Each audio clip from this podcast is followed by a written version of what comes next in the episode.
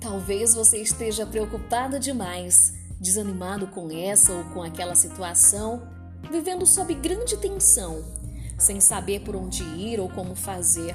Pois vou te dar alguns motivos para melhorar, mesmo sem grandes recursos financeiros, sem médico, sem analista e sem dor. Inspire-se, leia um bom livro, assista um bom filme.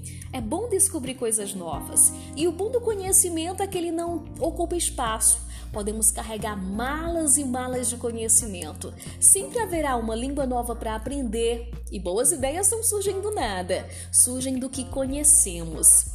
Motive-se. A motivação vem do reconhecimento pessoal.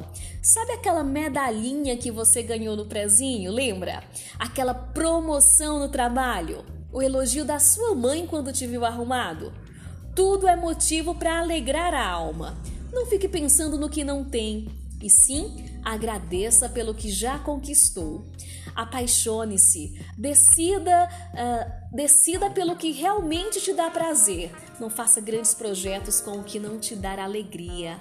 Não se compare nem a nada e nem a ninguém.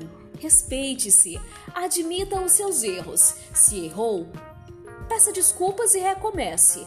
Tenha sonhos para realizar. Movimente-se. Seja feliz.